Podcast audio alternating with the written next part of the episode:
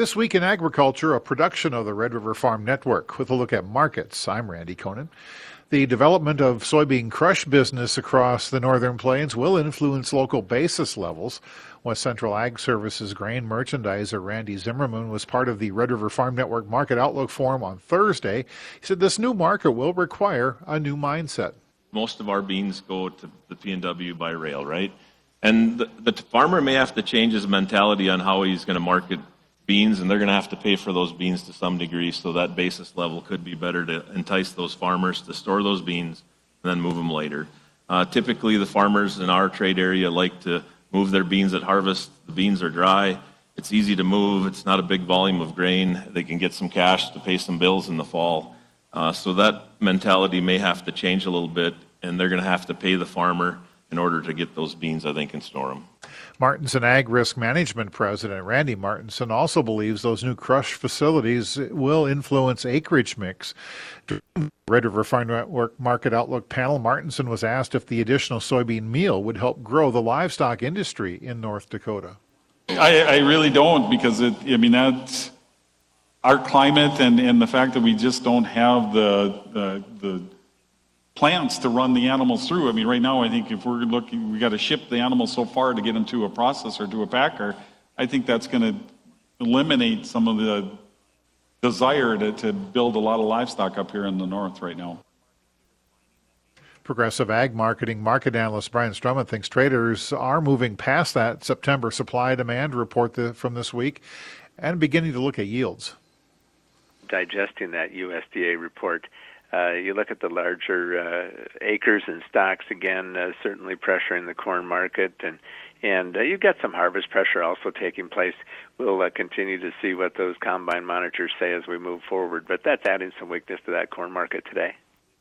Saw a very strong livestock market once again here this week. Global Commodity Analytics and Consulting President Mike Zuzolo says the buy dips mindset continues in that livestock trade.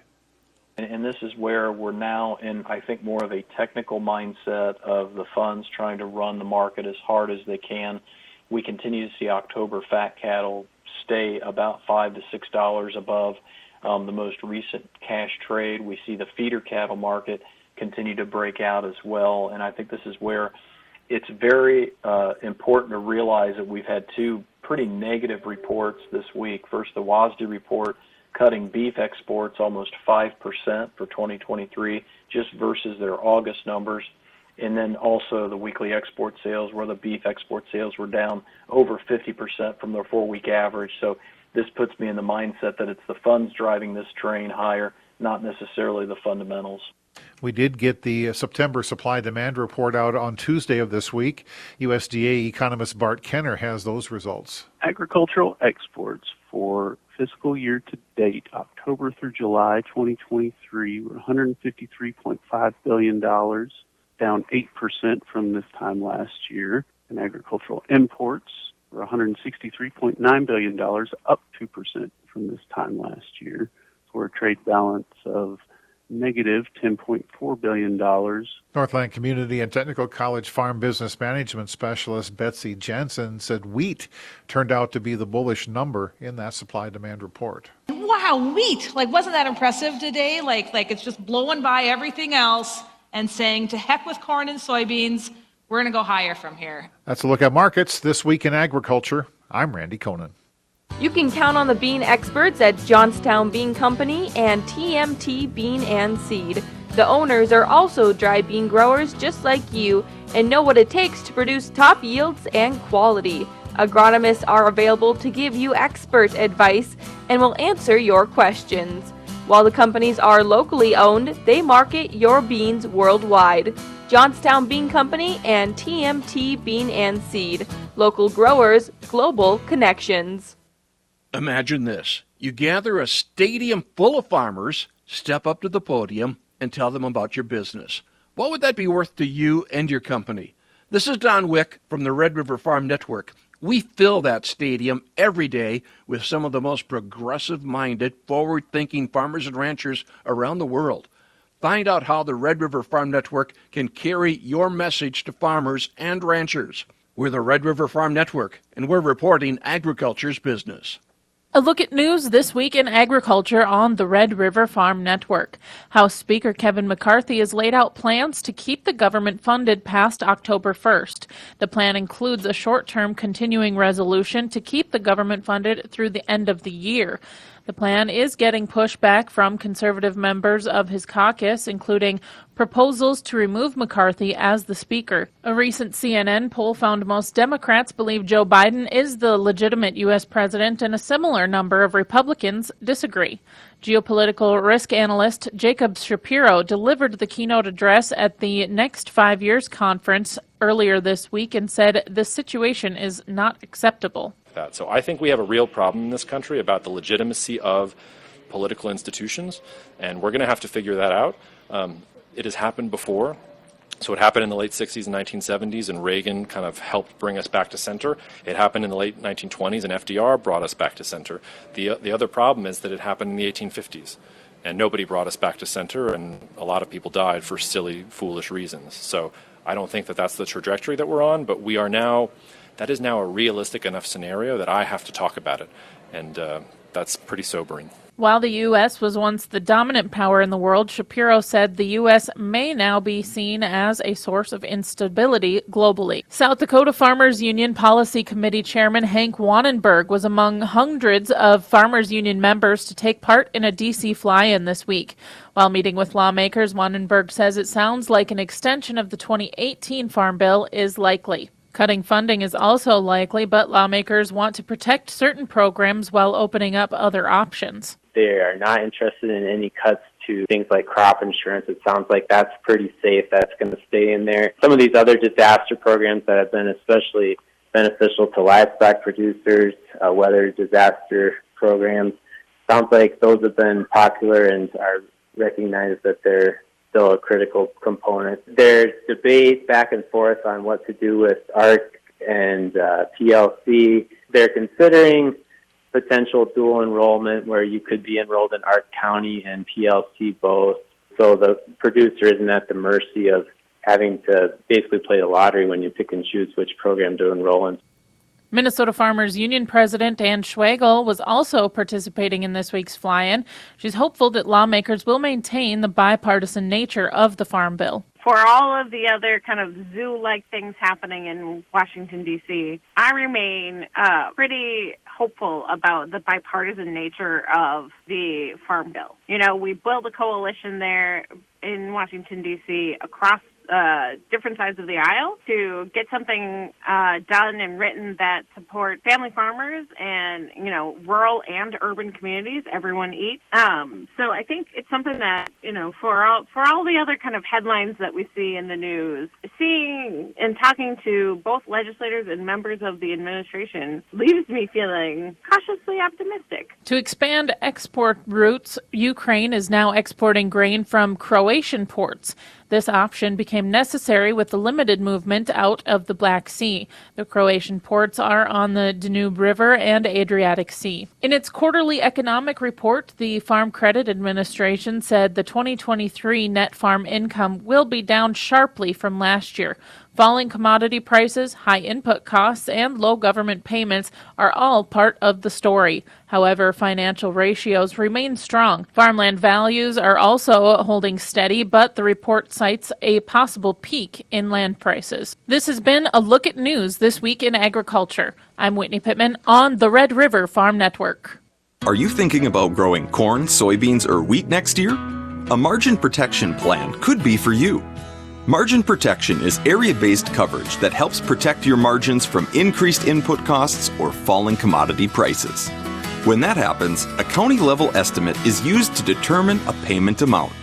To find out if margin protection is available in your area, contact your local Ag Country office before September 30th. Ag Country, focused on ag, focused on you. These markets have been crazy. Limit higher one day, limit down another. With these volatile markets, you need to stay on top of the gyrations found in the trade. At the Red River Farm Network, we deliver market information, but it's more than just the numbers. We talk to traders, market analysts, weather forecasters, economists, the people in the know. The Red River Farm Network outlines why the market is doing what it's doing. When it's important to your bottom line, you'll hear it first on the Red River Farm Network. With a look at weather this week in agriculture, I'm Sierra Doctor on the Red River Farm Network. Extreme or exceptional drought increased in Minnesota this past week. Southeast and central Minnesota continues to be trouble spots. The drought monitor said the extreme or exceptional drought also increased in Wisconsin, Iowa, Illinois, Missouri, Kansas, and Nebraska. Moderate to severe drought is seen across a large portion of northern and eastern North Dakota. That includes extreme drought in parts of eight northeastern North Dakota counties. Water levels on the lower Mississippi River have slowed barge movement. The Money Farm commodity broker, Allison Thompson, is concerned about grain movement on the river. Last year we had the same issue, but we ended up getting hurricanes coming through that really relieved that issue. And if you're looking at the hurricane season right now, it doesn't look like we're going to be getting relief. So it could end up being a longer term issue than we saw last year. Kelly Bean Company Hatton manager Dean Nelson says dry bean harvest has been going well. Weather has slowed down harvest progress, though. Well, we've been uh, at harvest. Uh, let's see, we started the last week in August here in Hatton. Um, so we've had uh, a good run of harvest. This week's been a little slower with a couple showers we've had and the, the cloudy days and the fog, but uh, we've made very good progress on our uh, pinto bean harvest. Uh, I was adding up my numbers today. I think we're probably close to 75% done now on our pintos and about 40% done on our black beans. Besides some split beans, Nelson says the crop has been in good condition. Uh, quality has uh, been very good. We've been um, maybe a little on the dry side. We're seeing maybe a few more splits, um, and maybe the general profile of the beans are a little bit smaller because of the the dryness that we've had throughout the growing season. Um, but we've had yields uh, anywhere from 1,500 pounds to the acre to 2,800 uh, pounds to the acre, just depending on if you caught a couple showers at the right time or, uh, you know, you were standing under the right cloud at the right time.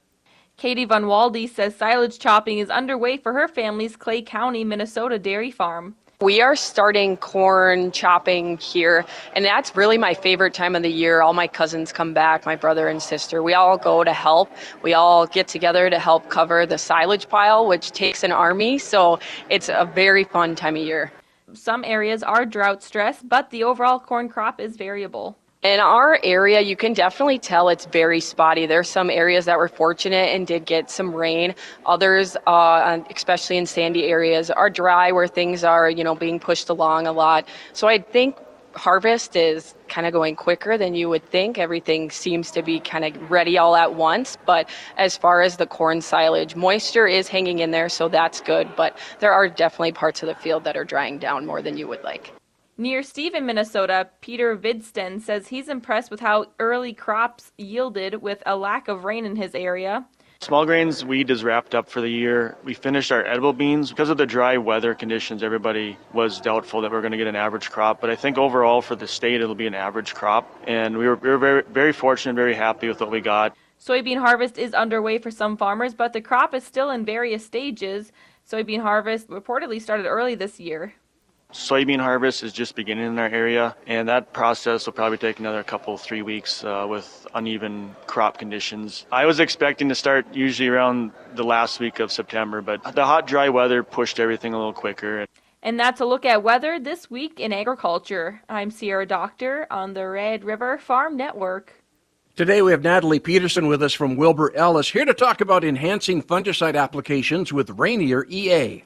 If you're looking to improve the performance of your late season fungicide applications on sugar beets, I recommend Rainier EA. It's a high concentration non ionic surfactant adjuvant that helps provide uniform spray coverage and improves absorption, ensuring your fungicide reaches its target.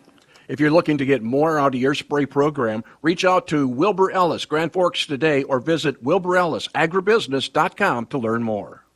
The stories that matter to you and your bottom line matter to us. We've had a little ridge of high pressure, say a little upward bump in the jet stream. So if you're an investor, you know, a lot of that money is can be either better utilized somewhere else or is costing you a lot more money to keep in commodities. Many of those same clients in those states are really suffering with some issues on the uh, rainfall shortages. No one covers agriculture better than the Red River Farm Network. We're reporting agriculture's business